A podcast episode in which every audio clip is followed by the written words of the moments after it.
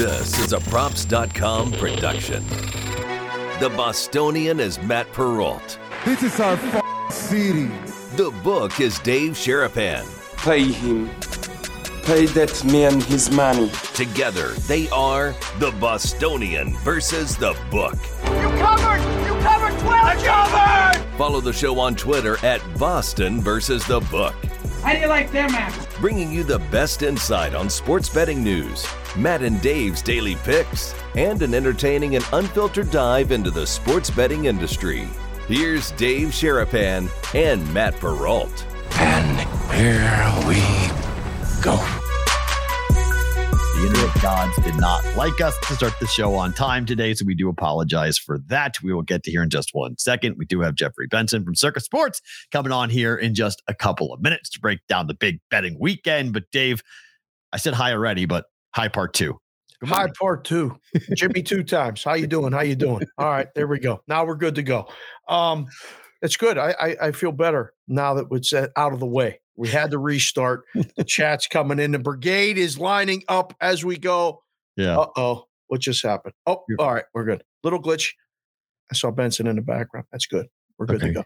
Yeah, we'll bring him on here in just one second. Yes. Uh, what, right at the top, we were talking about tequila in the beginning. You were telling a college story about drinking tequila. One time. Finish the story. Got very sick. The smell of it now gets to me. I have no desire to ever get near it again. Even mixed, like even in margaritas. I haven't even tried. Really, Oh, I uh I learned a lot in college. thirty years. Yeah, it was uh let's see, it was 19, so it was uh 32 years ago. At this point, yes, um the smell of it gets me.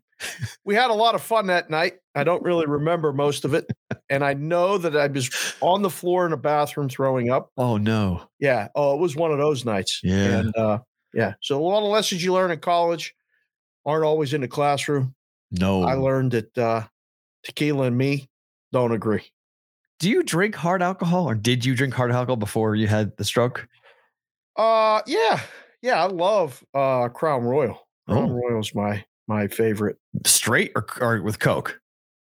Uh I learned that uh straight was good, mixed was good. Crown and 7 was always Oh. what I would go to and stuff. So um Seven and seven was my grandfather's drink. really. Yeah. At Seagram- 7, Seagram's is it has a little bite to it. a little bite to it. It's like rubbing alcohol. I don't know what is in that bottle. That is some strong shit right there. That Mm. is a yeah. I I remember. I just he used to always smell of it, and then like when I got old enough, I was like, wait, my grandfather drinks this, Yeah. and, they're like, yeah, this is an old timer's drink. Yeah, that's the stuff you rub on burns or cuts when you got to get them closed. That stuff doesn't work. doesn't mess around. So yeah, that, that that's the like the the old timer drink. But yeah, tequila. I don't mind tequila. I I, I do like. You know, Don Julio is a drink that I've had a lot. I I prefer to shoot tequila than I do to drink tequila. Right. So like to kind of get it out of the way. When someone's like tequila shots, I'm like, all right, that's fine. But like, you I've me, done that socially since college. I've just, you know, just to be nice, I'll be like, all right, yeah, just boom, boom, throw it down. Don't ask me again. I want, Right. want I'm a one and done. But that's yeah, it. Yeah. it's. I've never been a big shooting. I, I I like drinking. I drink, you know, a couple of times a week. I just don't do shots. I, I was never really a big shot.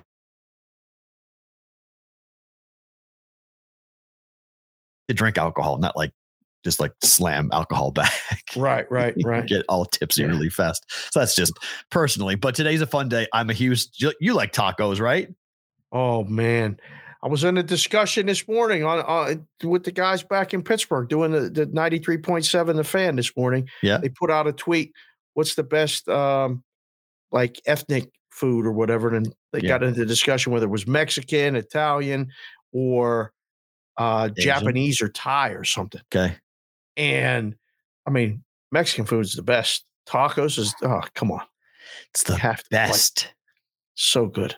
Man. Yeah, I like it. I voted Italian. I said, I mean, but I am Italian, so I mean, I, I am Italian too, but I don't think. Italian is the best food though. I don't know. I might go Asian. Yeah, that was a good discussion. We were making lines and stuff this I think I might go. I think I, I, I would put Asian. I mean, it's healthier. I mean, if you're eating raw fish and you're eating, I mean, the rice is a little bit unhealthy, but most of Asian food is is healthier Right. than pasta and sauce and fried and all the different Italian things, calamari and everything else that comes with it. But it's an interesting debate. I, I would put Mexican food in there, but like, I don't know. I I think living in Houston definitely turned me on more to more Mexican food. Of course, that's what I, I- mean. Like living yeah. in Phoenix and then here, I'll forget about it. But I mean, when I lived in Curacao, I tried a little bit of everything. Those people ate some stuff. I'm still not sure what some of that was, but I was like, yeah, I'll try everything. they used to bring stuff to the office, and I'm like, what is this? And they would explain it to me, and I'm like, Was it I- good? some of it was good, and Okay. some of it, man. Then one time we said we could bring stuff in for like a potluck. Oh, And I kept looking at my my brother in law now smoke. He was, you know, we sit up front where the chairs were, we're, we're you know moving the lines and everything, and the girls were all around us, and they kept bringing us food. right. And I kept looking at him after I took a bite. I'm like, "What is this?" He's like, "I don't know." Just said- eat it. Be quiet. Well, no, we would leave it on a plate, and then we would throw it away underneath the, the counter. the plate would be empty, and they'd be like, "Did you like it?" Yeah, yeah, yeah. It was good. Yeah, go back to go. Come on, we got late games. Don't don't don't leave your desk. And then we emptied the bag before they could see. We threw it all out. It was, Look at you terrible. Was being bad. being very secretive and clandestine with your whole deal. Very Needed cool. those girls to answer the phones. what was your phone? What was your phone bill a month again in Curacao? Oh, Six figures. Six figures. It was, first time I saw it, I was like, man, we, we got to get more customers. Six was- figure phone bill, man. Could you Every month. imagine? No. Unbelievable. Oh. That's a fun meeting when you have a bad month, right? And all of a sudden the phone bill starts to matter. You know, you're in trouble. People start looking at the phone bill. Well, I mean, people were calling for rundowns. Like it was like, oh, we had to change that. We had to we had to do a rundown phone so they could call and get the lines. How did You the line movement work again? You told the story before, but when you moved a line, did they call back every time? Uh, it got to the point where I had to do I had to do the update on on the line phone every like eight minutes. Eight? How do you do that every eight minutes? It was torture. like before an, on an NFL Sunday morning, where line movement, Terrible. like if a guy gets scratched, quarterback's out, line movement's three points. Like, do you do it every time the line goes from like seven to six to five to four and a half? Like, you I keep made on. it clear that if you called the lines, you you got the lines, but you had to ask for the line before you placed your wagers, and the lines were subject to change every at any point. you know, but then guys would start calling and bitching that the line phone wasn't right. I'm like, listen, So that's where the guys in. Colorado got the idea, huh? That's where they got the idea to change number. oh, too good. Too good. That's a perfect segue. Let's bring on Jeffrey Benson from Circa Sports. We've been talking a lot. Sportsbook operations manager from Circa Sports, the sports book mecca in downtown Las Vegas, which we spend way too much time at. But if you guys haven't come to this town and gone to Circa Sports, you are definitely missing out. Jeff, Matt, and Dave, how are you? Good morning. Morning, gentlemen. Thanks for having me on. Oh my goodness, he looks so serious. Jeffrey, relax. My goodness. Don't be angry. We got you here on time. We'll get you out on time. I know how busy you are, sir. First, how are things? Can I ask him the first question? Absolutely.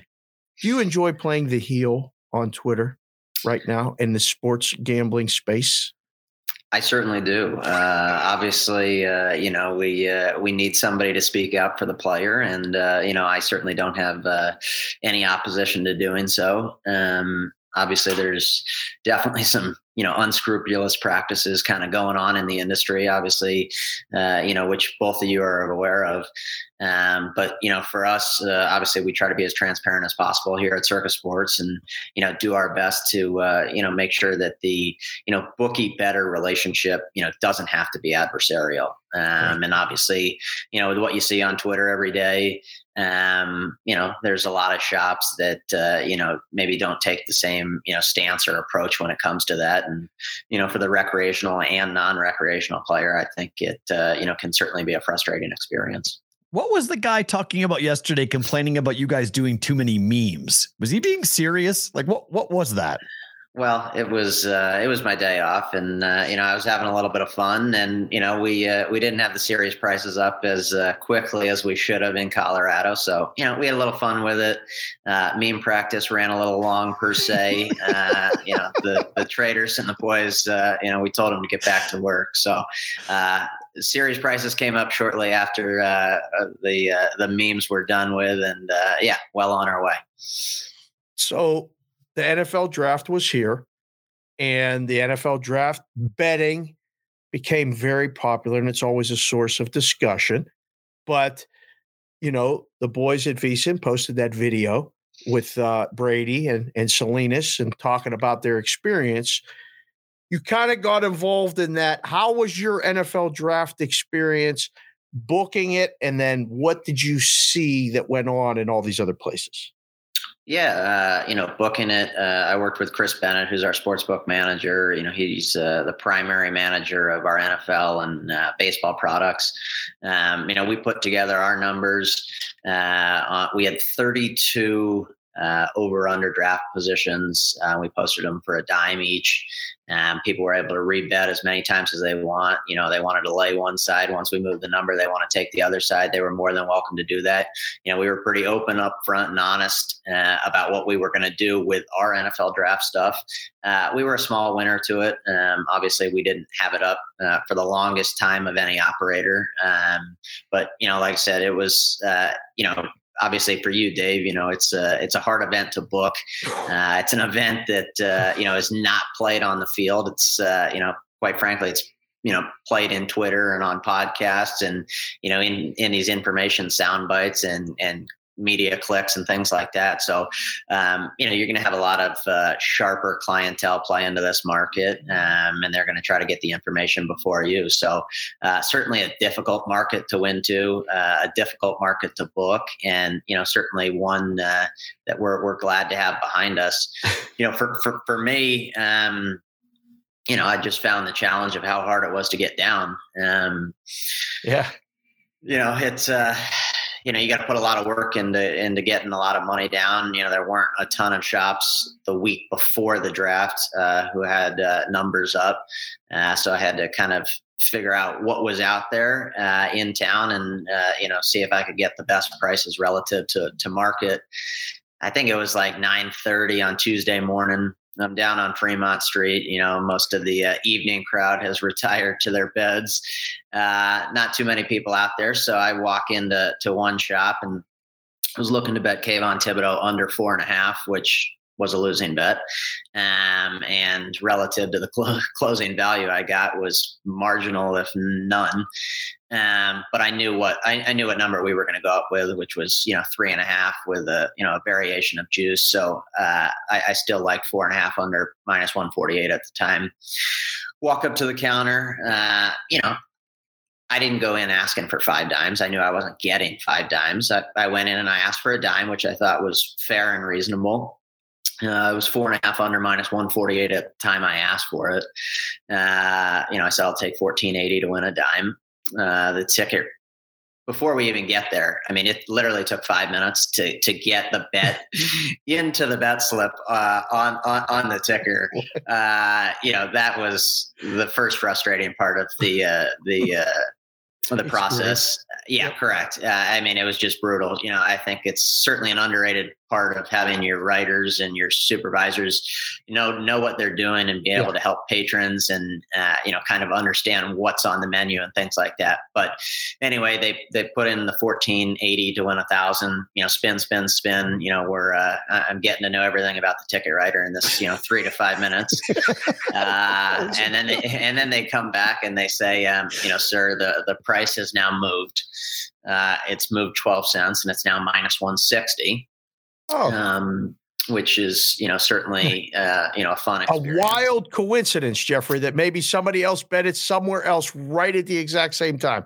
Yeah, on 937 on a Tuesday on Fremont Street, uh, with no information coming out. Yes. Uh, you know, 10 days prior to the draft. Amazing coincidence. A little skeptical of that and obviously if you're going to lie to me and pull the wool over my eyes that's okay but at least you know make an effort you know the supervisor's standing there in front of me and he goes yeah we took another bet on that I'm like, well, I say that every time. How did you, did you pick up the phone and did you call the hub? no, you, you, you didn't. So, you know, at, at, least you know make the effort. Anyway, you know the uh, the price across the street was minus one sixty five, so I was still getting five cents the best of it relative to what I thought it was going to close at. So I said I will take it. Um, and at this point, they also you know chopped the limit in half to uh, to to a nickel as opposed to a dime. Oh. So I said, you know, I'll take the 800 to win 500. You know, they put it back in. Finally, it gets approved. They spit it back out. You know, I'm uh, at this point, I'm pulling the 800 out of my pocket, paying the ticket writer, and I just for for the fun of it, I said, you know, can you tell me what? You know, it's been two or three minutes. I said, can you tell me what the new number is that they've moved to? And the ticket writer and the line supervisor say it's still minus 160. Oh. So I said, oh, if they're not going to move it, I, I'll, bet, I'll, I'll bet I'll bet it again for another 800. Perfect. Uh, yeah. Anyway, they send it, and then uh, it's reoffered to win 300. Okay, well, I'm getting 300 at the same price, so that's good by me. I say, okay, I'll take that. And then the ticket writer hands me the ticket, and the price is minus 175 on the ticket, not minus oh, 160. No. Oh, yeah. no. Yeah. So at that point, uh, obviously, uh, was uh, rather frustrated. Uh, oh. I said, "You should really let the patron know that the price has moved before you write the ticket." Uh, I kindly asked them to void it, uh, which they did. paid the girl the eight hundred for the first ticket, and then was well on my way across the street. Pulled up the app about two minutes later to see where we were at. Uh, we were at minus two dollars. So in essence, uh, I come in, I ask for a bet, and I get half the limit at twelve cents worse, and then two minutes later we're at minus two dollars. So you, wow, in essence, used my information, uh, my time without paying me appropriately for it, and, and moved it fifty-two cents, and, and got basically to market and where you needed to be um, without doing the work. You know, you're not putting in the work. You're not watching the screen. You're not following Twitter. You're not doing any of those things. Right. And you're utilizing, you know, maybe a non-recreational better uh, to put your price in line to where it needs to be. And, you know, this is something that happens everywhere in the industry. And, you know, I think uh, you boys can can certainly speak to that as well. The plus of that, Jeffrey, is that they saved you 800 because the bet lost. Fine. Yeah. Okay. There's a way of looking at it. Sure. I guess. That's, Unbelievable. That's a yeah. true story. That goes on. And that's the bad part. I think, um, I think, you know, we know that we, we talked about the draft for, for, you know, a week, two weeks, just lines and things like that. Um,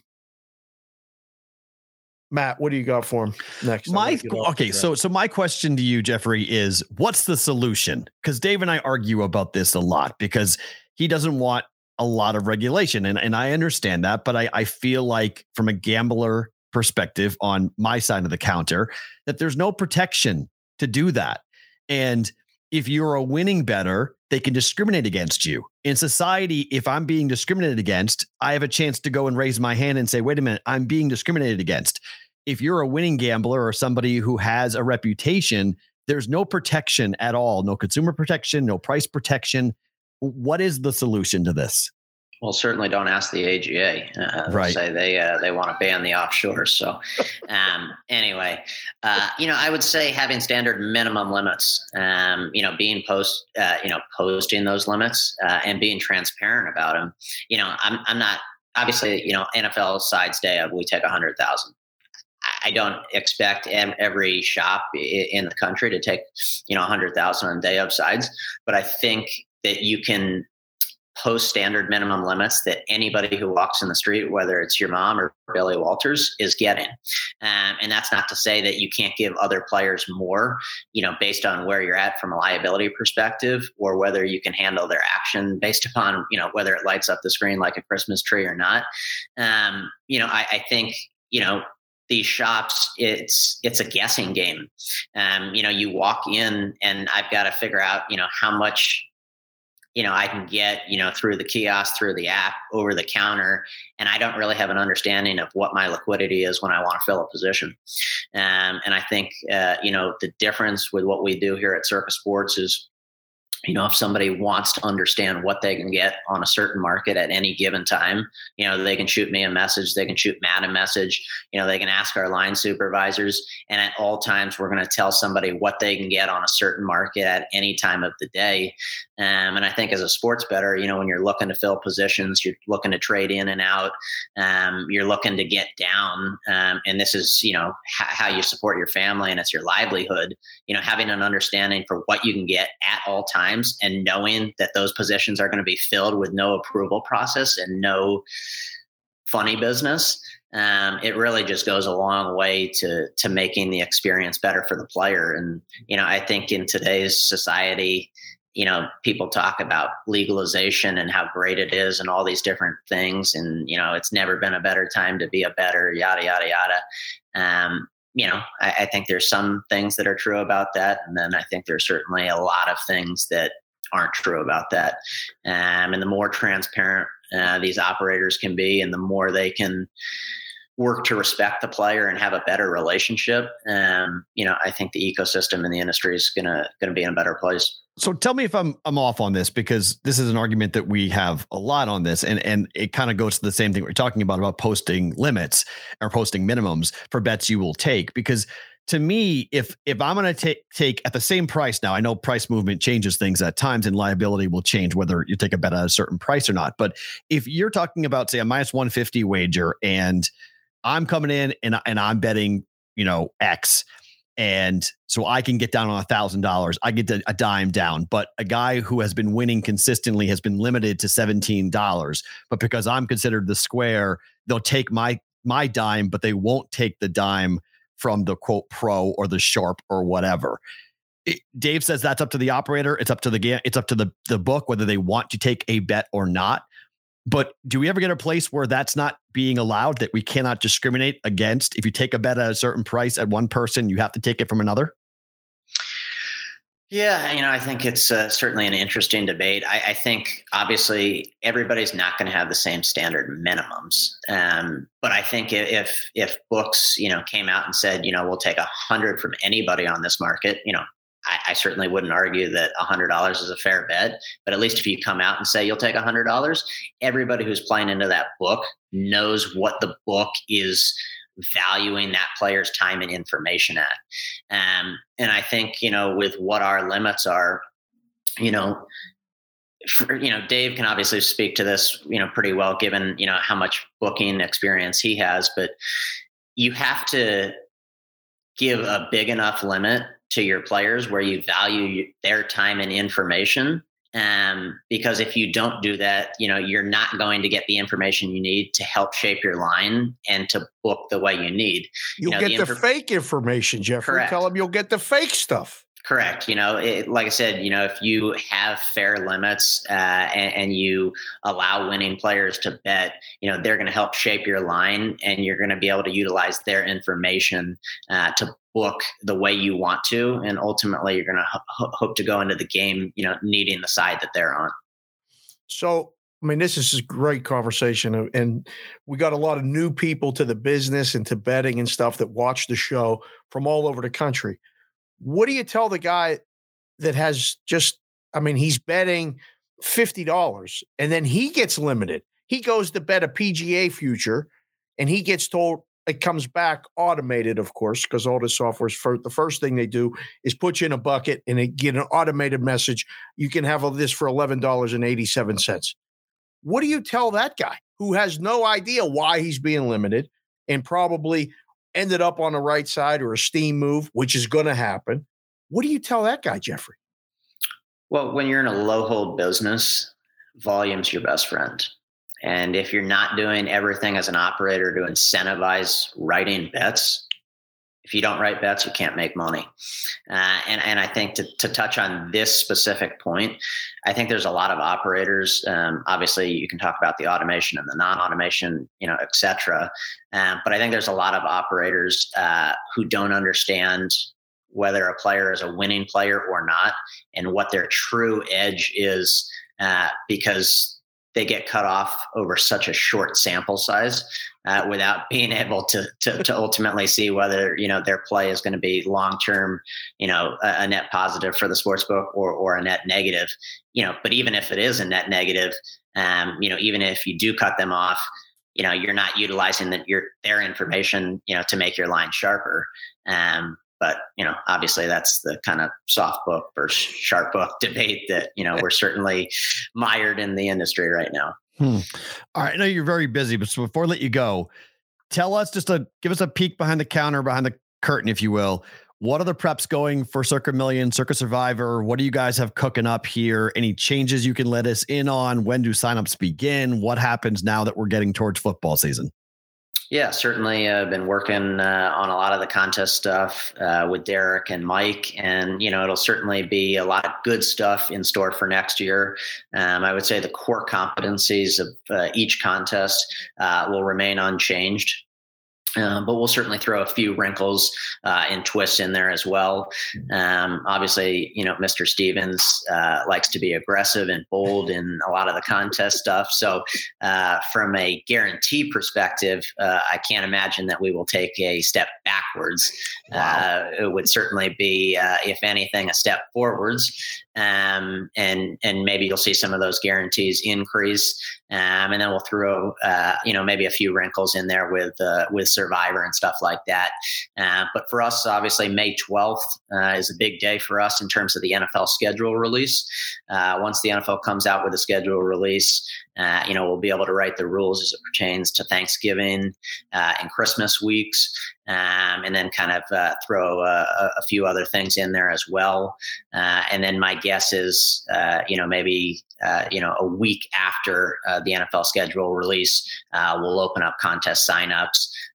you know, middle to, to late May, uh, get people out here, um, you know, middle of the summer, you know, come out, see circa, you know, the sports book, stadium swim, things like that, and get people signed up for the contest as we get closer to NFL season. Jeff, this weekend, big weekend, fight weekend, um, UFC events. Tell the people what you got going on this weekend. Are you showing the fights uh, down there this weekend? And I mean, I know Nikki Kalikas is doing, you know, the odds. You guys are doing in-game wagering during the fights. There's all kind of stuff happening. What's going on this weekend down at the book? Yeah, great weekend. Uh, obviously with the Derby, and then obviously you throw in fights, and we're uh, in the middle of uh, you know hockey and baseball, or excuse me, hockey and NBA playoffs. Uh, so we're we're excited for this weekend uh, here at Circa. We will book uh, the whole card at Churchill pari-mutuely on Friday and Saturday. Nice. we'll show the track feed as well, um, and you can bet fixed odds. And then Friday morning, Paul Zim will put out 20 horse matchups, and those will be dime limits. and then as we work our way into Saturday. Saturday. Uh, we'll be showing the prelims uh, for UFC um, at Circa, and then we will show uh, the pay per view portion uh, at Bar Canada, and then the Canelo fight uh, we will show free in the world's largest three story sports book at Circa. Uh, we'll do some uh, live in game wagering as well on that. And then, like I said, as you mix in uh, NBA and hockey, uh, should be a fantastic weekend and some great volume and action. Last one for me. Yeah. Before I'm going to throw it to Matt. The hats are key at Circa. Tell the people your Twitter handle because they love the BVB hats. We got the BVB Brigade watching the show. We put tell them your Twitter handle and where they can reach out to you if they need any questions answered, sir. Yeah, uh, you can follow me on Twitter at Jeffrey Benson twelve. Uh, as you guys mentioned, pretty active on Twitter uh, when I'm not uh, when I'm not doing memes or playing heel. um, but uh, yeah, I'll be behind the counter all weekend. Uh, would love to have uh, some new listeners come by, uh, get you a Circa Sports T-shirt or a Circa Sports hat, and buy you a couple drinks. Jeffrey, thank you for the time, man. I know you're super busy. Really appreciate you coming on. We'll do it again soon. All right. Thanks for having me on, gentlemen. See you, legend. Weekend. That is Jeffrey Benson, Sportsbook Operations Manager at Circa Sports here on the Bostonian versus the book. Good to get him on. I've got three of the most expensive hats I've ever bought, Dave. I got right? the whole collection from day circa, one. Circa one, circa two, circa three. Yeah, One thousand dollars, two thousand dollars, three thousand dollars for three hats. Uh huh. I know. Every year, but it's so damn fun I always tell people, look, it is if you've never done a football handicapping contest, it is so fun. And if you're not a big better and you're like, damn, at a dime, that's a lot. Look, I get it. But if you break it down per week, it's basically like 50 bucks a week. And essentially, whatever your bankroll might be, whatever you're betting, I'm guessing you're going to bet more than 50 bucks a week. And it's really fun. And the best thing to do is get a friend and split it in half and do it together. Because talking out bets, you and I have done the Westgate it. reboot together. Yep. I, I I've every year now for three years or two years I've done with Papa Bear from Props Right. Arizona. Him and I have done the circuit together, and it's just fun. You just you just every Friday you get on the phone and start talking through bets, and I mean it's it's a huge part of my handicapping is talking with you and Sean and other people that I'm doing these these contests with. My brother, like it's just fun because you hear something that you didn't think of, or they'll talk about a stat, or they'll talk about an injury or something that you may not have caught, Yep. and it lets you go, oh wait, or the number, right? You could be like, well, number's three and a half in this contest, it's three in this other contest, and that Yep. half a point in football, like we know, is a big deal. So why is that contest different than this contest? And you can kind of figure out what side you're supposed to be on Mhm. and what's the better play for the five plays a week. So it's I, I couldn't recommend it more. And, and look, the, the guys at Circa do a phenomenal job. Now that you can do it on the app, it makes it so easy if you live in Nevada yeah. to be a part of it, whether it be Reno or Vegas, and just being able to bet on the app. So it's it's good stuff. So I that was a really fun conversation with Jeff and and, and love getting those guys on from Circa. Okay, so we can skip over last night because we're late and we're way over. So let's just go right into this here. Zigzag theory in the NHL last night went three and one. We got What, what was the one that lost? 2 0 for the Carolina Hurricanes, kicking the living tar out of the Boston Bruins. We'll get 27 to 4, Dave. Five games. Goal differential is 27 to 4. I mean, That's unbelievable. first of all, why is Swayman not in net? It's a great question. And it looks like he'll probably start game three at home. But I think they feel like he's a better player at home, better goalie at home. They're But- minus 130. You just said the goal differential. They're Yeah. minus 130. Yeah. And they got smoked at home too. I mean, they haven't played well at home either. But uh, at Carolina, that is an absolute mismatch. Bruins, it's the Carolina can roll out four lines of really solid defensive minded players. And if they, they get a lead, they suffocate you. Oh, You, you just can't. And they, they're just, they open it up and they score the first goal. I said, said it yesterday on the show. Bruins better score first, and they didn't. They gave up the first three. They're down three nothing. Game over. Everybody in the building knew it. Once it hit three nothing, that was it. Game was over.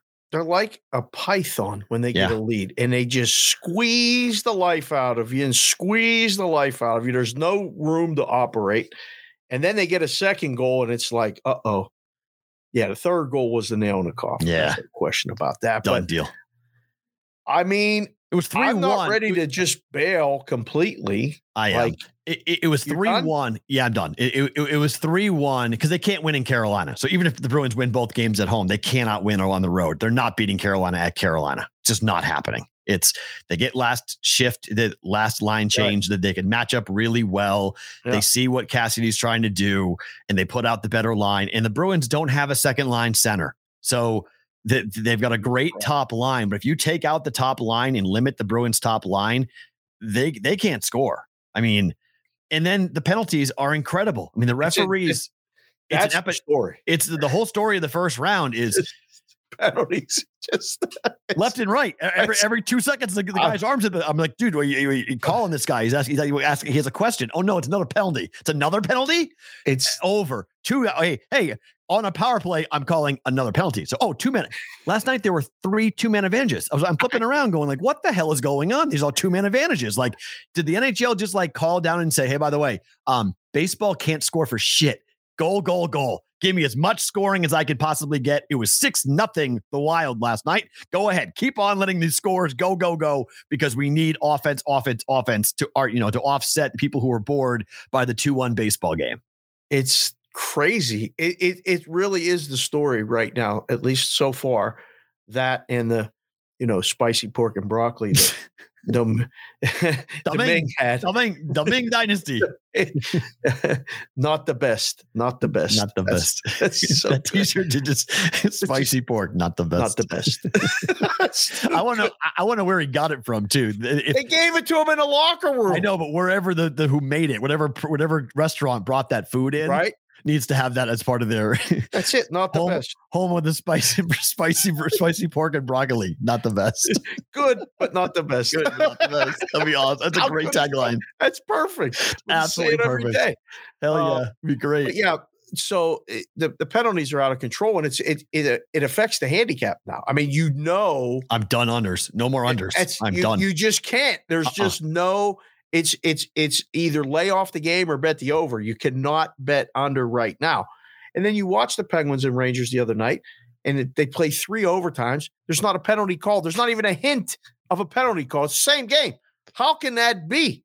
Like it can't be that. So I understand calling it tight in the first period because things are getting very physical already. And I mean, Boston, Carolina, they can't Oh, stand each other. There's glove washes. There, I mean, that hit yesterday. Uh, clean or I mean, my it clean or dirty? was clean. Yeah. I He it caught him. He clean, blasted him, but he caught him. And now we have to weigh these things. It happened in the Penguin game. I thought the hit on on Rakell by the by the Rangers was was actually. I, I mean, he kind of jumped, so it was a maybe a minor penalty, but it wasn't a game misconduct major. Mhm. It was a hard hit. He had his head down. But now you got to weigh that out. And I feel like they're targeting guys and they're looking to put guys in a penalty box for everything. So, I mean, the zigzag theory tonight, ah, I mean, just start with the Penguins and the Rangers. I mean, I'm wearing a Penguin shirt, but I, I'm, I'm Minus resigned one- to the fact that Minus Domingue, 160 on the Rangers now. it's shot up because Domingue is the starter. This is going to be Domingue's third game in Are you three years. surprised or is DeSmith really hurt? Listen, the hardest thing to find out right now is NHL injuries. Right. They're lying. They're saying it's a lower body injury when it's a shoulder. They're saying it's a upper body injury when it's an ankle. That nobody knows shit about anything in an NHL locker room right now. They they do an unbelievable job of keeping it secret. So am I surprised? I mean, DeSmith must be a problem. There, whatever he's got, He's hurt he's hurt.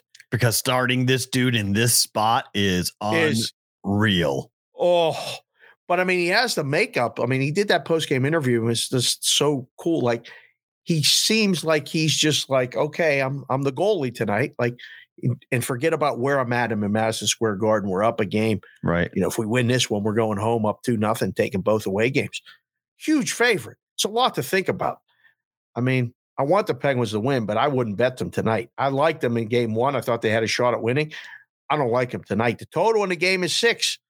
It was five and a half before. So it makes sense. Because Domingue's in. Of course. Yeah.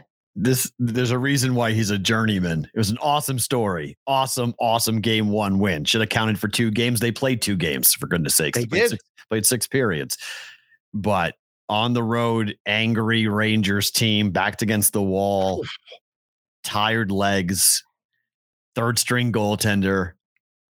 Uh-uh. I have no interest in it. No interest in taking the Penguins. We'll get into it in better to book it. Okay. Must win game for Florida tonight. Yes or no? Capitals have played these guys extremely close and then they win game one. Tons of confidence on the Capitals side, who were a hell of a road team this year, by the way. Really good. Awesome home team for Florida. But all the pressure tonight is on the Panthers. They got to Oh. win this tonight. Uh I mean, I don't think it's series over, but it's a huge hill to climb. If they don't win tonight, they're down two nothing, and they got to win four of five with more games on the road. That's going to be tough. I mean, that is going to be super tough for them. So you see that in the price, right? It's up. They lost, and it's more expensive today. Okay, zigzag theory. I would lean Florida.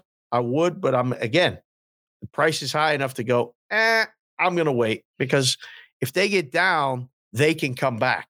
I mean, they were down and they came back and and went ahead in the first game.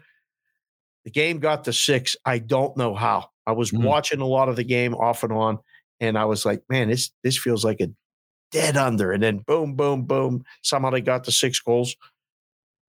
Got to be over tonight. It has to be over. I think Florida has to play it uh, just a little more free, play tight. They play free though. That opens up scoring opportunities for for the Capitals. That's, Yes. that's the problem. Is that they Yep. know they can't play the way they played in the regular season. They can't play six three hockey. It's a bad idea in the playoffs. So I don't know. Every game that we'll get into this in better to book it, but every game in the regular season was decided by one goal, and the Washington Capitals won game one. It's really Washington's played them very tight. Five, four, six, five final scores for all the games this year, and then Washington wins game one. So Four- then plus one and is actually affordable. That's probably the bet. Glad you think that. that's a good. That's, I'm, glad you and I are thinking the same way because Yeah. that that bet has been be made. bet. So we will we'll do that coming up here for better to book it. All right. So the total for Colorado and Nashville, it's six and a Nine? half. Should be nine. right? So what do you do? I mean, can Nashville slow them down? They're not going to Nope. score five goals in the first period, but it was Nope. five nothing, and then it winds up being, you know, a really lopsided victory for Colorado. So you would bet the over six and a half? Hell yeah. What Okay. you gonna bet under? Are you nuts? No way! I told you I'm not betting any more unders. I just I wonder about this. I just wonder if it's a four one win and it's not as dramatic as game one. I don't know because if they get power plays too, they're they're, going to score, and I mean, they're scoring on even strength Yeah. too. I I I want nothing to do with the under. I would only play over, and I mean it's minus. Wow, a couple Yes. places at minus thirty five. Yeah, it's expensive. It's bet it. twenty at circa twenty five in most places, but DraftKings is already ahead thirty, FanDuel thirty. I Because mean, everyone's betting over. No one's betting under this. No game. one's betting. No- I mean, that's one way traffic on all the overs. one lane. That's Yep. no one's betting the under. Mm. So it's and, I, you can't justify it. Like you can stay off of it, but you can't justify betting the under in this game. Like it's just there's just no there's no way. I mean, if you like to get that sweat going, I mean, it might be three nothing or two one after the first period. You're like, okay, now what? Yeah, and then I mean, second period or early third. It's no fun. No, no, no, no fun at at all. And then finally tonight, the one game that was really low scoring, Calgary and Dallas. We're getting more offense tonight. Are they going to get the, the the old tap on the shoulder and, and call penalties and let's get some score in here? Everybody else is scoring, but Dallas and Calgary was one nothing final.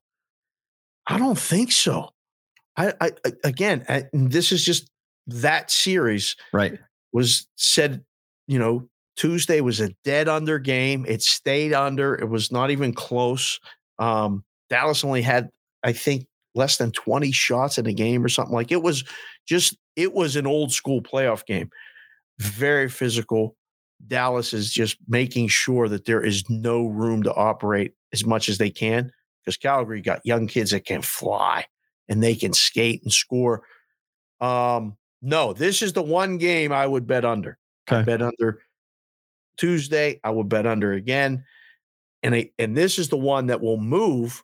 I mean, it's seven o'clock. So I mean, the other Nashville, Colorado game will be going on, but it probably won't be competitive. If you're watching this game and you're betting in game, if you bet under five and a half and there's no score in the first four to five minutes, it'll be four and a half. And then they moved this thing the other night. I believe it was like five minutes left in the first period to three and a half. In the first period, it moved to two goals because you could see there just weren't that many scoring opportunities. And then it got all the way down. I didn't see if it got to one and a half, but I did see it at two and a half. And I was like, man, I don't know if they're going to get over that. So Hmm. you'll have options to do the middle thing with this game. Interesting. Okay, more in hockey coming up for better to book it. So Nice. we got two baseball games going on right now: Red Sox and the Angels. I'll get take. happened to the Red Sox last night? Well, it's the extra inning, stupid ghost runner bullshit. I mean, they gave up six runs. That game went from 4 4 to 10 4 to final 10 5. Oh, Like, that's if you were on the under, that is, I mean, you knew you were dead anyway. It goes 4 4, but it just to have like that is just disgusting. Uh, I am on the under for the Red Sox and the Dodge and, and the Angels today. Okay. under eight. How do you feel? It's zero zero, bottom second. Red Sox have are up with two outs, runner on third. Red Sox, Rich Hill against Ohtani. Under. Under Seven. eight. And you got under eight? All right. got eight. Close seven and a half. That's good.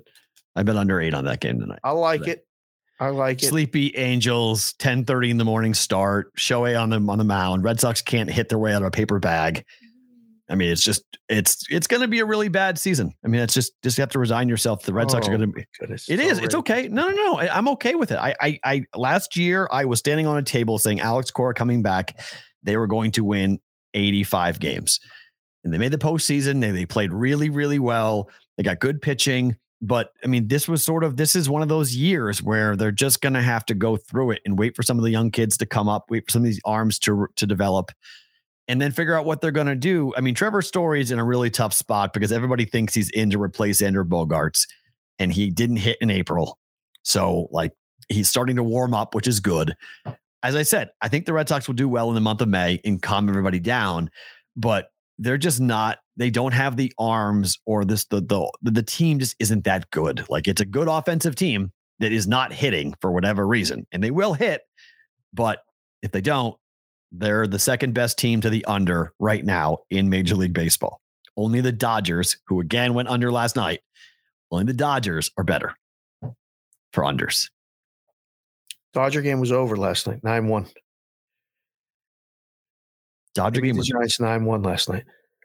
Did Day they really? 3 1. Yeah. Day before was 3 1. Today's Thursday. Okay, so I didn't. I, I didn't bet it last night. It was two nights ago. Okay, so but they're still the best team on the unders. In baseball, Um, baseball Red Sox are two. um, Reds are playing right now. By the way, they're The Reds- leading the game, right? The Reds are up three to two in the bottom of the first inning. Milwaukee has put Red score three, Milwaukee scores two, and they're going to run her on third with, with nobody out. the Reds. We'll, we'll get to them in one second. We went through the schedule a Mhm. couple shows ago with the Red Sox. Yeah. May looks like it could be a very good, Good month. month. Mhm. for Yep. them. So we'll see. I think we always used to do this in a room, and I've done this as a baseball fan now for years, but especially since I was working in books. Memorial Day is the is the First poll. Yep. yeah. You go okay. Where are you right now? And, I think July 4th and Labor Day are the three. as long as Yeah. right, exactly. That's it. Those are the three. That's Yep. the three quarter. You know, I mean that would be third polls, not quarter polls. But Yeah, yes, three, but three polls makes four legs. three polls makes four legs. All right, maybe we put that on a t-shirt too. you never heard that before? Three polls make four legs. It does. You, three, Three polls. polls makes four legs. I never heard that before in my life. really? Okay, First yeah. time right now. Yeah. That's Farrah, did you ever hear that? You ever heard that? That's baseball. That's baseball. That's why the three you do you put three poles down and you make four legs. So it's the four legs of the season. So Okay. Anyhow, I think the Red Sox will be okay. for what? A playoff berth? I mean, listen, What's okay? you can you can be competitive for the wild card. They can be Yeah. competitive for the wild card, depending on how it goes. Competitive for the wild card. You know what my home city does? We don't deal with being competitive anymore. We're not Detroit or Minnesota. Come Oh, on boy. now. Every day with this Minnesota, every day taking shots at Minnesota. All they're mm. doing is leading the division. Which give them credit. yeah, and the Tigers are letting me down big time. I bet the Tigers over over their win total. They've been Yes, you did. chunking. I mean, What'd you do with the Reds? Would you? There's the graphic. The Reds are playing right now, but they're three and No. twenty-one, uh, and nineteen of the losses have been on The the, run run, line. line. Yeah, I bring it up because they have one win at home. ESPN gave their grades out for teams in the first month. They gave the Reds an F minus, which I thought was a riot. I mean, They've They won two road all. games. They've won two road games. Okay, two road games, and you know, it, it, it's one of those situations where you're like, how did you lose this many games just as a pro baseball team? Only one game at home that you won all month to start the year. It's unbelievable. I mean, people are just betting against this team. Like today, I literally saw every person was like, run line or Brewers, fade the Reds, fade the Reds, fade the Reds. I was like, man, I don't know. this might be the day to bet the Reds, given how many people are coming in here on Cincinnati uh, on, on Milwaukee against Cincinnati. They've been coming on them. This Yeah. is one of those things. Like you could quit betting baseball if you just bet against the Reds so far this season. You'd be up 18 units. Wow. So they're so the in his current iteration of this eight game losing streak, 9 6, 8 5, 7 5, 10 4, 4 3, 10 1, 6 3, 18 and 4. Only once did they cover the did they keep it within one run. Yeah. Eight and one on the run line. I mean, Eight and one. that's tremendous. Oh, it's absolutely incredible. absolutely incredible. We always say, like I, I used to say it in a book called A Search for Value and try to find the right number and this and that. Sometimes baseball betting is this easy. Just bet against the Reds on the run line. Can, can Simple. I mean, Joey Votto now is on the COVID list. Can we please get Joey Votto out of, of there, please? Can somebody please save him? He's hitting 122. I know, just save him. Why would you? I mean, if you're him, how, how are you getting motivated going to the ballpark every day? You're on the worst team in baseball. You're the best player on the worst team in baseball. It's a hard sell. It's a hard sell. It's a hard thing to get up and get motivated and be like, yeah, I'm excited about playing for this garbage. Go to the park every day and get my teeth kicked in. Especially at the end of the career. Like, this is it. Yep. You know, it stinks. But I don't know. Does he get traded? I mean, it's it's May 5th. I'm not going to hold you to it, but do you think he gets traded this season? No, I don't think so either. he's the only guy that people are going to the ballpark to see. That's it. Man, are You they trade Votto. that? Yeah, I think. I mean, they love him. I mean, he's a he's a red through and through. I mean, he's a he's their guy. Social media is amazing. It's hilarious. Oh, him? Oh, he's great. Votto's phenomenal. Oh, he's a personality and a half. He's great. Yeah. But I don't know what to do with this. So, uh, Red Sox strand the runner. So top of the third, no outs. Uh, what's the live? What's the, the live Brewers line? have tied the game. Have they really three three? Awesome. Runner on second, one out, three three. That's incredible. How about that? Reds go up three nothing. Everyone's thinking that they're going to be decent. Nope. Uh, total is down to six, by the way. Now, Wowza. For- Red Sox and the Angels, I have two runs of value on my non-hitting baseball team in the Boston be Red Sox. five after this next inning. If they get through the fourth, Ooh, it'll be five. And then you get you get uh, five middle. push, six, seven. Nice numbers to have as a middle. Mm-hmm. But if you can get that five as a middle and you get that three, two, Yeah, if it goes now, four and a half, if it gets down to four and a half, that's a sweet, that's a sweet ass middle right there for the baseball.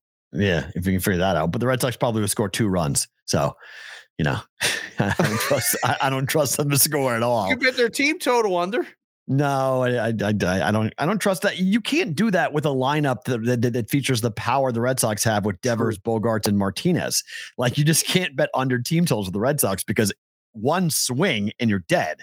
So that- could do it. Yep. yeah, so that's the problem. You get two walks, you know, a walk, a hit batter, and JD Martinez goes yard, and there you go, you're toast. So that's why I, I don't bet Red Sox team total simply because I don't, I don't think you cash all that often just because of the way that they can hit. So I love, I love this. Jordan in the chat said the Reds are on pace for 20 wins this season.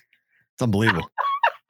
Can you imagine a team going 20 and 142? They're gonna win 50 games. Come on. every always. But I would bet. I mean, they could lose 112. I mean, that's 50. I bet under. I 112. bet. I bet under 60 though. I mean, I think they're going Oh, to have yeah. At this, I 51, mean, 52 wins. they're not rattling off a nine game winning streak to even to even get it close to 500. Now, Jonathan India should be traded. That dude should get out. Trade that dude. Rookie of the year last year. I love Jonathan India. He's he's a he's a baller. That kid can play. like the pirate GM. What are you doing trading the best player you got? Come on. uh, because you need five Jonathan Indias. you have one, so you need a lot more than just him. He's a commodity. So go get a bunch of high level prospects for that kid that can Yeah. help and help you. Get a couple of arms. Get a couple of you know decent double A players at the trade deadline. Right. Package Votto and India together and go get something, go get a package from some team with a deep farm system. Go raid the Marlins farm system or something. Get a bunch of their Been kids. doing that for years. What are you even? What are you getting them involved for? Everybody's man. Oh man, you're No, the Marlins, but the Marlins farm system is the deepest in baseball. So they they've got stuff to give up. Their major league team, when you have a really young team in the majors and a really good stocked farm system, you got a log jam. You got kids who can't get up, can't get to can't get to the Right. big leagues. So then you go, then that's the team you target to go get more talent to give yourself some chances to get a hit Right. on a superstar for a kid who might be, you know, thought of potentially, but then he hits and he goes crazy and he pops. So, you know, I don't know. I feel bad for Cincinnati. They they're going to be bad, bad, bad for a long time. All right, we touched on this a little bit with Benson and huge fight here in Las Vegas. Today is media day for Canelo versus Bivol. Dimitri Bivol is a is a fighter. If you haven't learned much about this kid, I definitely would. Uh, he's he's a 19 fighter who has got a lot of skill and boxing acumen that I think he could really make it problematic. His last six fights have all gone the distance. He's won on the cards. His last six fights.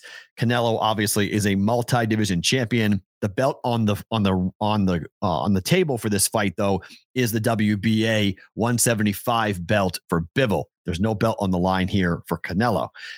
Canelo's trying to basically unify all the belts and win them all, win as many things as he can, and go down as the greatest fighter in boxing history. So I'll ask you, knowing that the last six fights have gone to the cards for Bivol, and knowing that generally speaking, Canelo, when he does knock out fighters, tends to do it in the later rounds. Better bet Canelo minus 490 or over 10 and a half rounds at minus 290. Ooh. Um, I mean, my first thought is the over. Yes. I mean, I think think the- this guy's live to he could catch him. No. Can't he can't knock him out? He No. can't catch Canelo. There's no Canelo's never been dropped in his career. right. No one, Okay, no so- one's ever knocked him down. This dude's not knocking him down. Bivol does not have knockout power like that. He Okay, at so- all 175. good. So we eliminate he's a that from technical. Yeah, he's a technical. He does not have Triple G's power, but he's got Triple G's boxing acumen, and he's got his ability to move. He's So he's hard to hit.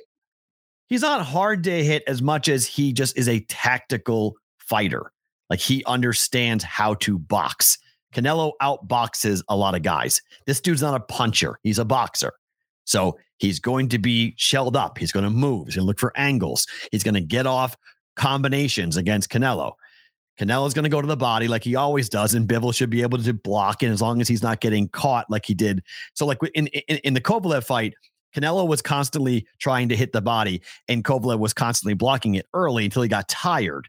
And then he went, Right. then he went up, up against the ropes. Canelo went to the body, faked to go to the body. That's when Kovalev dropped his elbow and he came back up top and he caught him, and that was it. Put him to sleep. Right. So, and that happened in the 10th round. So, and and that fight sucked. I mean, I was at that fight. It was absolutely horrible until finally Canelo just like he plays with his food a lot. He just he just doesn't come out fast. He's normally a slower starter. He'll give up one or two rounds in the early part of the of a fight, and then he'll go after it. So to me, I just think this has overwritten all over it. And like I told you yesterday, Canelo Alvarez cannot lose a decision in Las Vegas. There's no judge that's giving Canelo a decision on the cards. So it's either Canelo by decision, which is a good bet, over, which is a good bet. And then I think for 18 for 18 to 1, throw a Hail Mary on the draw. Crazy with that draw, but I was there for the I was there for Triple G Canelo when it came back draw. yeah, but that was because they needed another fight. They could need another fight in this one. If he's losing, This is that good. I think this is going to be a hell of a fight. I think people Okay. need to realize who Dimitri, but realize something that this fight doesn't matter to Canelo in terms of the Triple G rematch and everything else. I mean, he can still go fight for all these different belts that he holds. Canelo has nothing on the line Saturday night. It's all Bivol protecting his WBA 175 pound belt. So this is Canelo trying to take the belt from Bivol.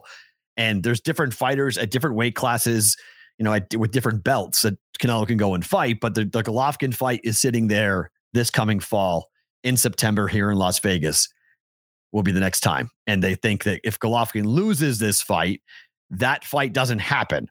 And I know Vegas, they need September. Golovkin Canelo 3 is an absolute monster event. on the cards, forget it. Bivol's never winning a decision here in Vegas. Is it enough? I mean, to to then just make it to 490? You're almost talking me into laying the 490 instead of Canelo. Canelo's winning this. Canelo is going to win this fight, in my opinion, unless it's I mean, boxing. You told me Tyson Fury was automatic. Like that was a Yes. that was I wanted to go again. Yes. come out of retirement. I was it was, like, au- it was I an was telling automatic people bet. for two Yes. days. I'm like, listen, Yes. Peralt said there's no chance this guy can catch him. He's going to win. I bet it. I wish I would have bet it for a house. Like I, I was trying to get, you know, it was Six round minus bet. 520. I'm trying to Yep. get 52,000 to bet 10. I don't have 52,000 liquid, but that's what I'm talking about. Right. So, I mean, minus 490 sounds like this is a done deal.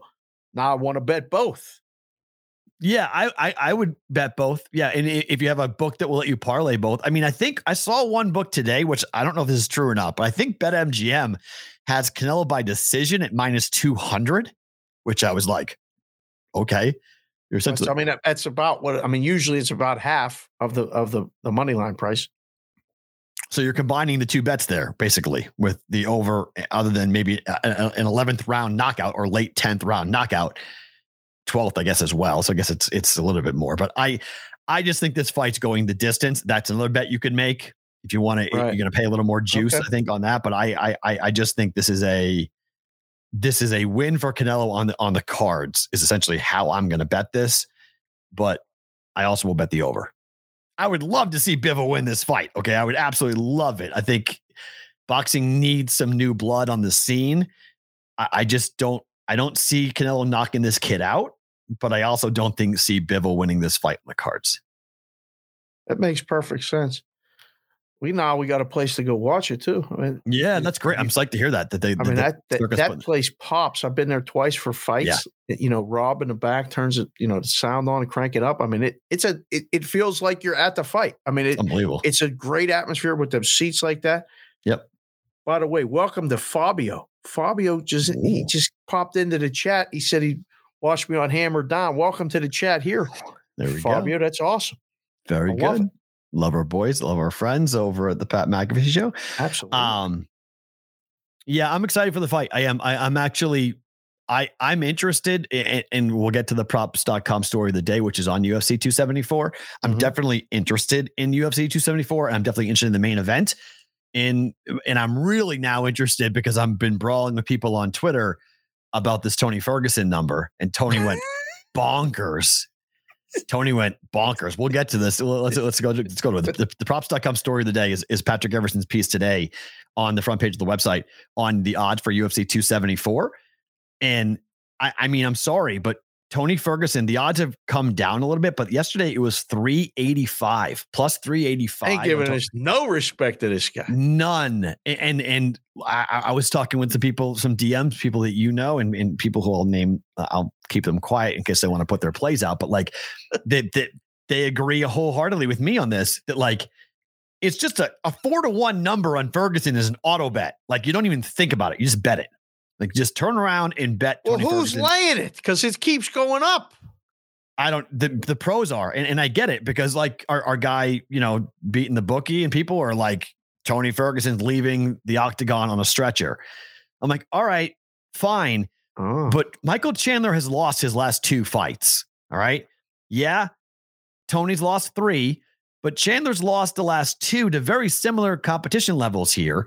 I know Chandler's younger, and everyone's like, oh, this is the whole Chuck Liddell thing. He's going out on his sword. He's got major brain damage. He's not the same guy. And yes, Tony Ferguson did, you know, mother F the company like crazy yesterday and just attacked Dana White, called him Dana Brown, and said he's being underpaid and that, you know, he's being controlled and he wants to go make money for his family. And Dana's just ah. running this horrible thing. And then Ariel Helwani this morning is saying that Dana White's not the best promoter in combat sports anymore because he mails it in. It's just like, what are we doing here? Okay, whole different, you know, world of conversations. But I don't know. I I look, Chandler probably wins the fight, but I'm betting Ferguson just because you give me four to one on that guy. Ferguson is out of his mind crazy and he will walk through hell. I don't know if Michael Chandler is going to walk through hell in a fight against Tony Ferguson. down to 330. At Still Circa. disrespectful. Still disrespectful. Plus 275 at Westgate's minus 340. Everyone else is 380 or higher. Shop around. Somebody full- agrees with you at uh, in town. Okay. That's a big. I mean, that's that's a big disparity. That's almost Tony to the- Ferguson. It's Tony effing Ferguson. Like, what are you talking about? This dude has fought in some of the greatest wars.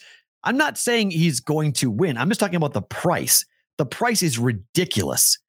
Michael Chandler is from Bellator, who all of us he came in with all this like WWE type Colby Covington hype, right? Go America, pro America, walk with the American flag, Michael and blah Chandler. blah blah. You, you said Sorry. Michael Ferguson. Sorry, Michael Chandler. Yes, yes. Michael Chandler. Okay. Chandler is a good fighter. Okay. He absolutely is. He's a guy with a TV look who wants to be a broadcaster, who's going to be a broadcaster when he's done. The UFC will hire him to be a broadcaster when he is done. He's not done yet. But the winner of this fight could fight the winner of the main event. It's very, very possible that if Chandler would win, the UFC wants to give him another shot. I mean, that they, they he has an audience, and the UFC will let guys jump the line if they can sell a big pay per view. And Oliveira is going to need, I think Oliveira is going to beat Gaethje. So I, I think they need another opponent for Oliveira. And it's like, okay, we're doing it again. We're going to run it back. And like, I don't, I look, I just think the price is extremely disrespectful for Tony Ferguson to give him four to one. It just, you know, the loss to Oliveira was a hell of a fight, but you need, that's why I think they're giving him Tony Ferguson because they want Chandler to win this. Because then you could have the rematch between Oliveira and Ferguson, and sorry, Oliveira and Right, Chandler because he lost that fight and then he lost to you. But it's like, I don't know. The the UFC is trying. This is where the company, when you have the control the way that they have, it gets complicated because the lightweight division is not what it was when Conor was the champ. Right. And you've lost Conor and then you lost Khabib. You've lost two Hall of Famers from this division. And the two biggest pieces selling. Like, I mean, Right. the Conor fights were different. Huge. And I mean, just, and, just and Khabib became those. Yeah, I mean, Khabib fights became monster pay per view events. fights became big pay per views, but but betting wise, it wasn't even close to Conor because he Yeah, was such I mean, a dominant favorite. he's a unicorn. I mean, it's just Yeah. insane when he fights. So I, that, that- I just I don't like they they want Michael Chandler. They bought him from Bellator to Hmm. come in to try to give some energy to the division. They want him to be the belt holder, and I hate that when they are trying to make a situation where Right. this guy's going to be the champ. I hate Right. that. And Ferguson is. I mean, people were like he didn't show himself well yesterday. That worried some gamblers here in town that I talked to that they don't like that he's as angry as he is about the out of the octagon stuff than the in of the octagon stuff. Right. that's fair. But again, I just think when it comes to taking punishment, Tony Ferguson is not going to back down. He doesn't, he is, he will walk through people. and I can't wait. Forget Oliveira Gaethje. Good fight. Chandler Ferguson is the fight that I've got my eyeballs on. I am psyched to watch that to see mm-hmm. just again from a price perspective. It's fighting, man. it's fighting. Could be one one punch and you and we know that Chandler doesn't like to get hit. We saw it in the last couple of fights. He doesn't like to get hit. Right. When he gets hit, he does the whole like, you know, Super Mario Brother thing and goes into a shell. So I I can't wait. I, I think I think it's going to be uh, an unbelievable combat sports Saturday night is going to be awesome. If you like combat sports, Well, people go to the site and read these read the story. That's Yeah, I mean, it's cool too because set. Yeah, it's cool too Right. because um, we we have a deal with with verdictmma.com. And so Verdict MMA it basically lets you it's a crowdsourcing where crowd the, the the public votes as to what they think is going to happen. So Patrick's got some cool stuff with Verdict MMA about what they think is going to happen and how, you know, what the public is expecting. And so like 60% of the of the picks are coming in on Oliveira. And they Mhm. also think this fight ends inside the distance. Second round submission is the most popular pick right now Wow. for for Oliveira, which is possible. I mean, second round submission, I think, is definitely possible for the fight. Right. Um, And the total's one and a half. right. That's why they say about the Overs minus 185. Like that's a I Yeah. mean, that's a gigantic 85 you gotta lay on the total. Whew. I mean, it's going over. 290. It's over 290 in the Canelo fight. It's boxing Yeah. Could then quicker in, in UFC for sure. More ways to end the fight. Yeah. Wow. for sure. Okay. So, all right, time now for the betprep.com prop of the day.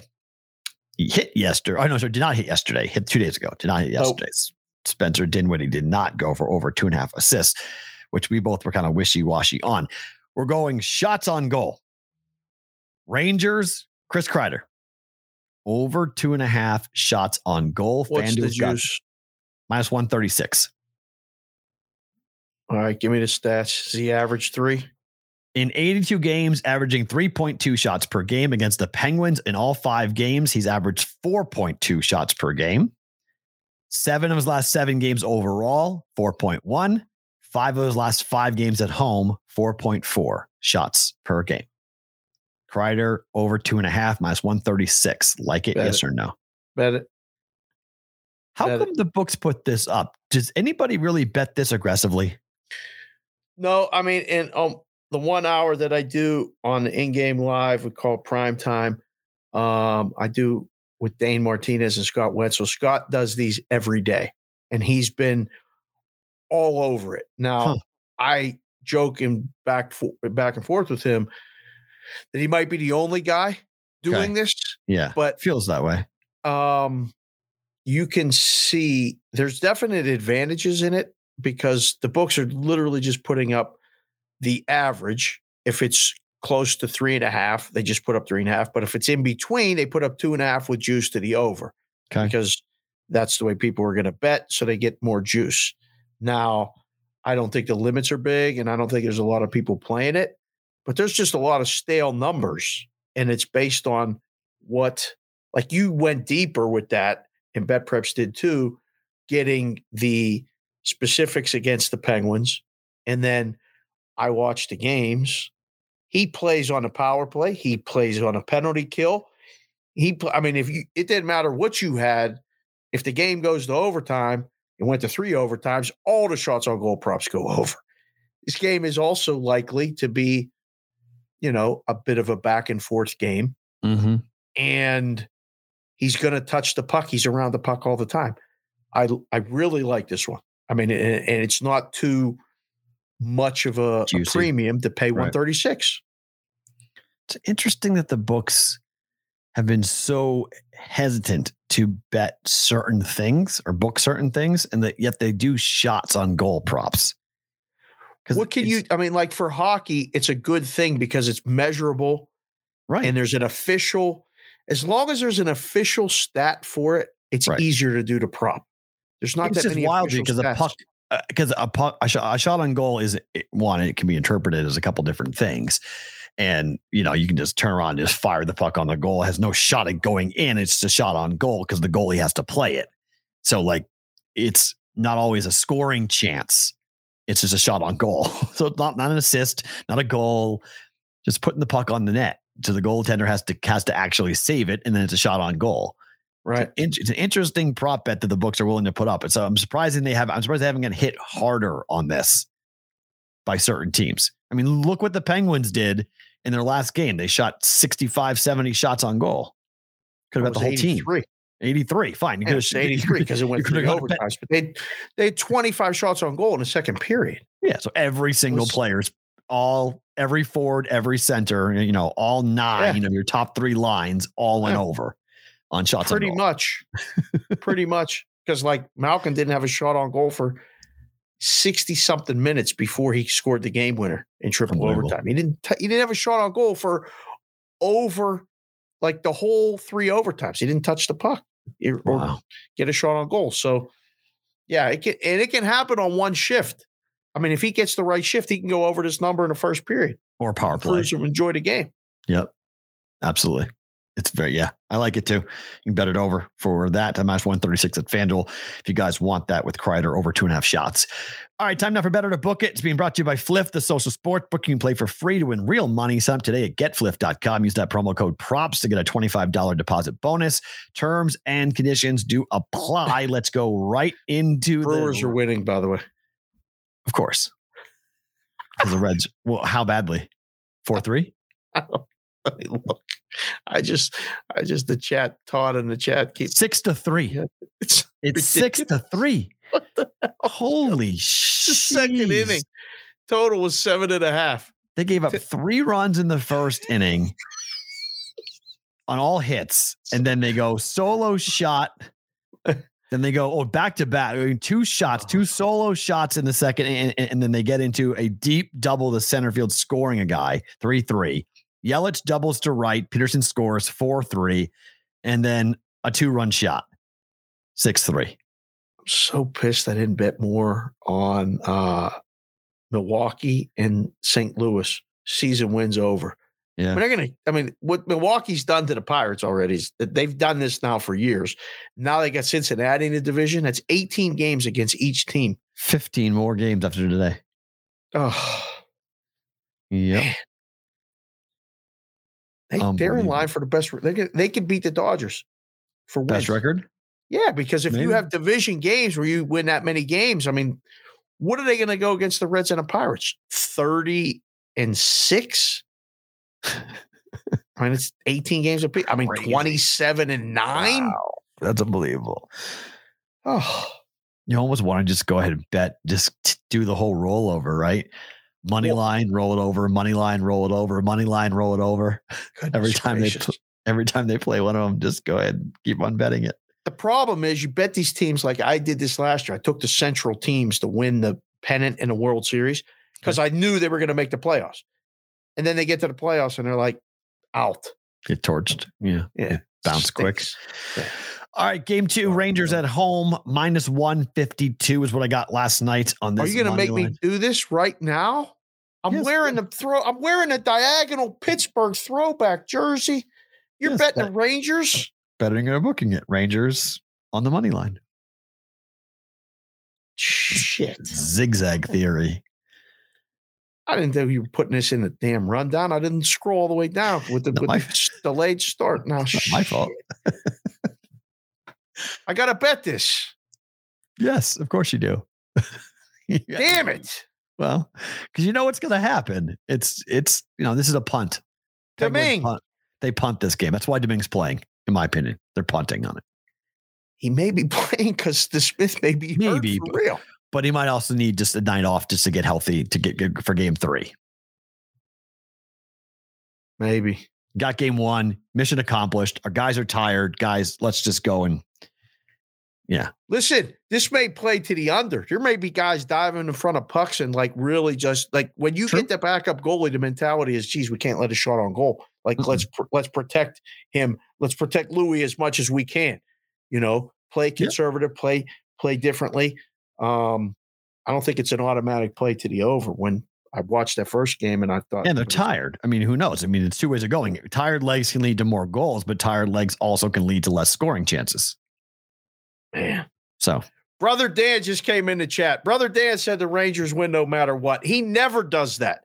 When he does that, he's right more often than not. He knows too. Love it. Second bet Capitals win game one. They have not lost a game by more than two goals all year to Florida. I got a plus one and a half reverse puck line at minus 120. Damn it. Not expensive at all. And I could win, I could be live to win the game outright here. Caps could win game two, but get me to an overtime, get me to a 3 3 overtime, and I cash no matter what. Betting or booking Capitals plus one and a half goals. I like what you're doing here. Betting that too. That got to be a bet. That has to be. I mean, it's a it's the zigzag gets you though. I mean, if they Yeah, but they could win 5 4 like they have. They, oh they could definitely. I mean, the Capitals are live to win the no, I game mean, again. Pa- Panthers can win the game, just win the game 5 4. yeah, but what if we're up one and the Capitals start pulling a goalie? Very possible. Netter, empty netter. Hundred percent. It's it's it's it's. I wouldn't have bet it unless if it was minus one forty or fifty. I wouldn't have bet. it. No. minus, minus one twenty is not horrible. It's good. Yeah, just given no, where that's- we are, That, that's good.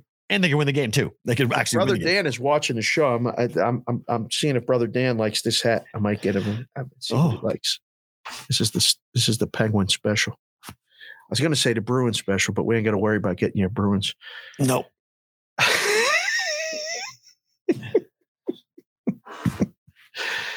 that's Whoa! Look at that. that's the Bruins. Nice. So, Look at that. We, we we have that already. It's tight. We have the we have the BVB Kids say that's one, uh, clean. already going on that. Caps plus a goal and a half. What else you got here? Finally, the Giants have been ice. Lost four or five. Yeah, they played the Dodgers. Giants bounce back. Who's Giants. pitching? Logan Webb, my boy, Confirmed? according to ESPN. Uh, according to my e- line screen, it's still blank. ESPN's got it as Logan. What was your price? Thirty two. Ooh. Against Mikolas? Yes. Mm-hmm. Mm, It's an under game, but it is. I'd rather I'd rather because the Giants are due here. They've been frustrated by the Dodgers. Got lost 3-1, 9-1, 11-5 to Washington. Lost 14-4 to Washington, won 9-3. Back at home to get some home cooking here after licking their wounds. And the Cardinals are okay. 10 nothing win over KC yesterday, lost 7-1 day before. Man, oh man. I think I'm going to book this one. Okay. Coming off the series against LA, the bats may be cold. And I, I'll take plus money. Although, if you could get Logan Webb at minus 130, I still don't have him confirmed as the pitcher. I mean, I think the price will shoot up if he is confirmed as the pitcher. I think you'll have to, you know, it'll go to Giants minus 150 Total is seven under. in the game. Yeah, Under? I lean under. I would lean under. Just gotta be careful with the Cardinals bats. First five under, people. Brigade. Play that one first five under. What's that? Three and a half? Four? Depends. Some books are not shading it in half. They're putting it at four, which is a gift. I would put this thing at three and a half minimum. Mm. And and they don't do it. They put it on a whole number max and they use three- three and four instead three of three. Because at three, how do you bet under? Yes, you mean three and a half maximum. Yeah. Well, the, I would put it at three and a half at minimum to start, and I would even go lower. I would go three if I was booking it. If it's Logan Webb, Mikolas has been good. Yes, very good. So I'll book it sidewise, but uh, under's the play. Favorite thing about today is what? So two things. One, um, tonight amidst all the sports, we don't have basketball, which is kind of cool, but It not is? really. It's- Not really. It's it's uh, like all the momentum of all the series, like and all this stuff. It just seems so absurd to have a night right now in May without basketball. But what that means is we have Oklahoma State playing Oklahoma in college softball. My number one versus number five. Yeah. It will be guaranteed on a TV here because we're holding futures on every team um, that we can except Oklahoma. And I'm trying to get positions on all these different teams. So when they go to Oklahoma City, Mm. we have different options. So Oklahoma State, this is a very pertinent game for the kids. We'll have this on in one of the TVs while we're watching the Penguins, obviously, and everything else. That's one thing, favorite thing about today. And number two is that a very dear friend of mine is in town and wants to meet up for lunch. Ooh. So right after the show, I am headed down to Circa cool. to meet him for lunch. And if anyone's down there, please say hello. I will not have where the going, hats where, with. where are you going for lunch? Barry's? no, the eight The deli? East. Oh, okay, nice. Yeah, yeah. Heard good oh, things. Oh, it's it's it's fabulous. I've We heard their fried rice is their, their fried rice is the best thing. The brisket fried It- rice. is fantastic, and they run these specials. They're so like you roll the dice. The menu's great, but sometimes the daily special has been a winner. I've been there four times, and every time I've just rolled a dice with one of the specials, and I've had to get a second serving because me and the person I'm with split it, and it's been great. So big time lunch today, um, and I mean we got Penguins Rangers, baby. I can't wait. I can't wait. Go Rangers. Uh for me, for the first time in seven years, seven years today, I'm going to take a headshot today. Yeah, boy. For the first time in seven years, I have not had an up to date headshot. And so UNLV came to me and said, Hey, we're redoing the website in the summer. Need a headshot.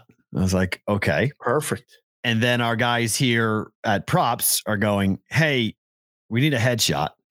Everyone's asking me for headshots. And so as we saw, we saw Matthew Berry, my current quote headshot, which is my Twitter profile picture, is the last time I had like a professional photo taken. It was me and Matthew Berry at Caesars behind That's the Caesars time. backdrop four years ago, Yeah. three, four years ago. It was a while. Yeah. So I have not had any like real professional photo- photography, ta- and I've never done it on Vegas, on the Vegas Strip. So I just threw it out there on Twitter. I said, Hey, anybody do professional shots? Do you know Donnie Peters? I don't know how many people in the poker world you know. Donnie Peters. Yeah. But he's a big poker guy. Off So the top of my head, no, but I might know him when I yeah, so like I I know a lot of the poker guys because it's like how I know Farah and how Yeah. Matt Brown. Matt Brown was in the poker world for a long time, so I met a lot of poker people through Matt Brown. So I, I met Donnie, and he he worked he's worked at a variety of different poker websites and still does. And so he uh somebody responded said hey my wife does this. And you know, like i had like eight people come at me in, in dms like i do this i do this for anchors here in vegas. And donnie was like hey that's i was the best man in that guy's wedding and that his wife is awesome. And i was like done. Anyone give me a recommendation like that we're good to go. Right. so we're going to two locations tonight on the strip to take these photos for publicity shots. So we'll have a new uh, avatar at some point in the next week or two.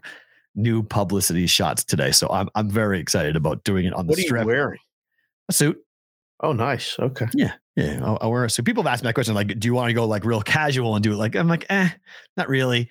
I just kind of want it to be like, you know, a Vegas strip shot. Like, just make it look like I'm in Vegas. Like, I don't need much of it, but I have not done this in a really long time. The last time I took photos for a headshot You was? Tucson. No. Oh my. What would I shave for? This is, this is I've had this for six years.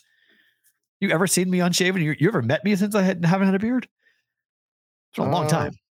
A long time since I haven't since I've been clean you've had, a, shaven. oh, you've had a long time. You take it down pretty close sometimes. yeah. Right now it's pretty down. It's down really thin right when you now. went for that when you went for that part in that movie, you you you were almost clean shaven. when I went for the part for the movie, Yeah. You went What to do you went to do a reading or some shit. I forget when it was. wasn't that long ago. It's in the past Me? six months. not Madeline, me. You. I read for a movie. Oh, that thing. Yes, yes, yes. That was a scam and a half. That was a mess. That that whole thing was a mess. I, I never tell you that. Oh, that was a whole. That, that thing was like a whole like. That was not. That was not meant like wh- when when they contacted me. That was for for a boxing. That was for the boxing movie. It was for Creed three. Yeah, yeah, yeah. That that that whole thing was just a way of getting a cattle call of getting people on camera to just be able to find out who they are. Like that was a whole like that was not serious. I was very angry. I hung I hung up after about 15 minutes of realizing what they were doing. It's like this is a scam. It's like you guys just want to get people's pictures and be able to do it. I was like, I'm out of this. I hung up. I was like, I'm I'm I'm out of this video. That was dumb. So yes, I did I did go down pretty low with that. But you know, so so I'm psyched. So I, I I have not had seven years. It's been seven years since I did a, a photo shoot like this for headshots, uh, and so I'm excited to see. Uh, Donnie said she's tremendous. She she knows all his locations. We're going to the top of a parking deck for one of the Vegas casinos that looks overlook the strip in the background, Uh-huh. and then we're going to downtown Uh-huh. uh, to someplace downtown that she Yep. likes to go to go ahead and That's shoot it. good. So- I know I I probably know which place for the one down on the strip. I've been there, taking So- some pictures there. It's great. It'll be good. So, yeah, so I'm excited about doing that today. So, Did you read my story time from the book yesterday, by the way? I wanted to mention that to the listeners too. I wrote a story about uh, a woman who passed away who worked at uh, the M at the Vig Oh, Deli. okay. Um, she she was amazing, and she was a character in a movie. I mean, Wow. she her name was Bonnie. She reminded me of Flo from the TV show Alice, and she worked in the, in the deli. It was an amazing. Uh, I, I found out, you know, this is such a small knit world. You talk about knowing poker people. Somebody mentioned to me, "Hey, did you hear about Bonnie?" I was like, "No, why? What happened?" And she passed away last year. I was, like, "Geez." So I was thinking about it with Derby Day coming up. Yeah. This was her one day where she would Oh. actually make a bet. Like she didn't bet. She worked next to a sports book. She dealt with horse betters and sports betters every single day.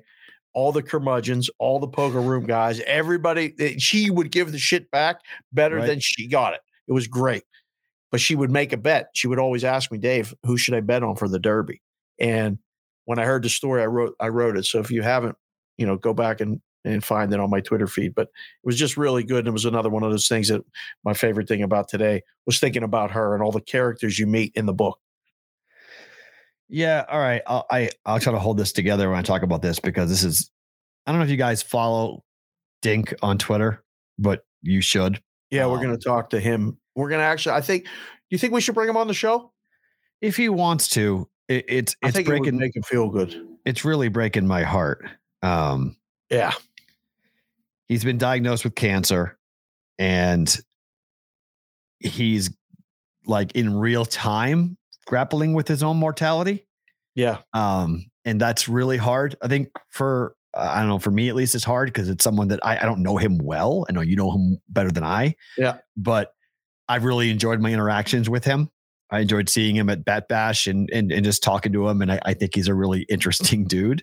Yeah, and uh from my part of the world and you know just somebody that that i i've enjoyed you know company with and to hear him talk about being sick and not knowing if he's going to make it and kind of grappling with the idea of a of a cancer diagnosis that he thought was going to be nothing and then it came back and he's got you know a pretty good sized tumor in his body yeah. I, I just want to say that to him, I'm thinking about you every day. Whenever I see this stuff, I don't know what to write back. I've been trying to figure out the words to like, Yep. how do I, how do I express this, and how do I say that I'm thinking about you, and how do I say that I'm worried, and and if I can do anything for you, and I, I've said that, but I don't know really how when you're in that spot does that really mean anything. But I think it does. I mean, I, you know, I I've been trying to text him and DM him every day and let him know that I mean both of us are here. I think he listens to the show. He enjoys the banter back and forth. It was great meeting him and seeing him down there. And he's such a positive guy. He was always, he, you know, in the book, interactions with him were always professional and always positive. And you know, he's one of the sharpest guys that I've ever met. Um, you know, doing this in this business, and it is uh when you get that first diagnosis, I mean, I'll never forget when my dad got it, you know, and he called me on a Tuesday and said they found a brain tumor and they're operating tomorrow. And it was like, what? Your whole world changes. And the mental part of it is sometimes worse than the physical part of it. My brother Doug is just, you know, he got diagnosed when I was in a hospital with a stroke. He got diagnosed with stomach cancer and somehow he's been able to fight it. And so it, it touches you. Um, I think just say whatever comes to whatever comes to your mind and speak from the heart. And I think people appreciate that. Sometimes they're not ready to hear it. Sometimes you catch them on the wrong day. It's not you, it's them. Mhm. But Mhm. all we can do as a group and all the people that listen to us and follow us and stuff is just follow him. It's it's what is it? Dink Inc. yeah, Dink Inc. Yeah, D I N K I N C. Yeah. Yeah. Dink Inc. on Twitter is Yeah. his Twitter handle. And I mean, he's trying to make light of it, saying, if I don't make it through this, at least I won't be getting any calls about my car warranty expiring any longer. Sense of humor still. so he, he's trying, like he's you know, trying hard Oh, um, to do this, but he just put down his dog, and that was a real tough spot for him. Yeah. He really had, Oh. a, had a hard time doing it, but um, you know, he said, "I'm going to fight this with as much positivity as I can muster. I hope the challenge is not insurmountable." And it's just like, yeah, he said, "I went in thinking it was going to be a hernia, but here Right. we are. here he is with." Um, he he said, I mean, this is what killed me. He said, I think about those death announcements that say, after a short battle with cancer, my attitude is very bad right now. yeah. Like, that's tough, man. Dealing with your own mortality and dealing with something like that is just kind of, I don't know. Yep. Puts me, puts me into a spot, you know, puts me into a place where I'm like, anything we can do for him. I, I've talked to you off the air about Yep. this. That like, if he needs anything, if he needs us to do a fundraiser, a GoFundMe, if he needs us to do a rally or whatever, Yeah, that I we'll want figure to it out. Yeah, I want to be here for him and do Yep. whatever we can do to to to to make it to make it okay in some For whatever. sure. If I can, if I can do that, I don't. Again, I don't know the words. It's Yeah. I've been struggling now for a couple of days with this, so hopefully he's going to be he's going to be okay. So, all right, tomorrow's Derby Friday. Are you wearing a crazy hat? I'm working on it. Oh, I knew it. I knew you did. It's, it's, it's, it's the one damn day of hats. I was like, this is going to be Dave's damn Super Bowl. Like, what Working the on it. hell? It's like, what the hell is he going to be wearing on Friday? So, my tease to you guys is tune in tomorrow to see whatever damn hat this dude's going to be sporting for the Friday pre Derby. Are we talking to who are we bringing on? Working on that too. All right, we got to talk to somebody. Reached out to Roxy. He couldn't. Wow. Okay. Talking about hats. That's, Damn. I was. I mean, I, I figured go to the go to the mm, Mecca right there. Yeah. My He goodness. couldn't do it. So Okay. trying to get somebody. We'll All see. right. Well, we'll have somebody on talking horses because I know absolutely damn nothing Same. about the Oaks. I know nothing about the Derby. Nope. I wait for people to tell me what to bet. These are certain things. Just tell me what to bet and I'll go and bet it. I don't handicap. I've got no, I can't tell you a single horse. I've not started. I haven't even at looked all. at the field yet, but somebody sent me a text at the 12. Bet the Okay. 12 tomorrow in the Oaks or the Derby. Derby. Okay.